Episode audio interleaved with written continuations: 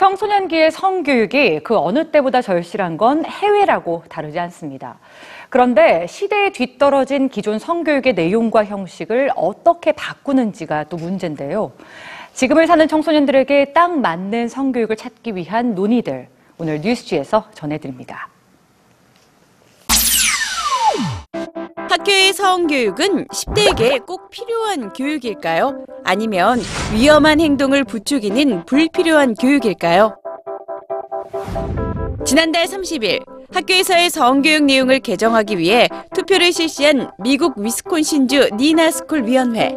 8학년을 대상으로 피임법을 적극적으로 가르쳐 10대 임신율을 낮추겠다는 내용이지만 교실에서 노골적인 성교육을 하는 건 적절하지 않다는 반대 의견이 있습니다.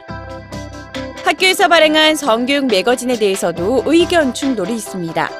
건강한 성을 가르치려는 목적으로 만들어진 성교육 매거진. 성에 대해 자세하고 실질적인 정보를 담고 있지만 난색을 표하는 부모들도 많습니다. 학자들은 영상을 활용한 시각적인 성교육을 강화해야 한다고 주장하지만 시각적인 성교육이 오히려 10대의 위험한 행동을 부추긴다는 주장도 만만치 않습니다. 영국의 한 연구는 학교에서의 성교육이 꼭 필요한가에 대해 의문을 제기하는 연구도 발표된 바 있습니다. 영국은 유럽 최고 수준인 10대 임신율을 낮추기 위해 1999년 이후 학교 성교육에 막대한 지원을 시작했지만 정작 10대 임신율이 감소한 때는 성교육 지원금이 줄어든 2010년 이후였기 때문인데요.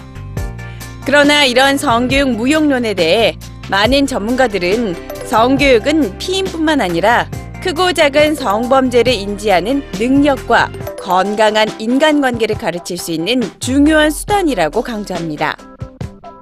최근 미국의 엔터테인먼트 서비스 기업 넷플릭스는 성교육을 목적으로 한 코믹 드라마 시리즈를 제작하겠다고 밝혔는데요. 새로운 형식의 성교육이 학교 성교육의 한계를 보완해 줄 수 있을까요? 현재를 살고 있는 10대에게 실질적인 도움이 되는 성교육의 형식과 내용을 고민하고 있는 세계. 과연 어떤 답을 찾게 될까요?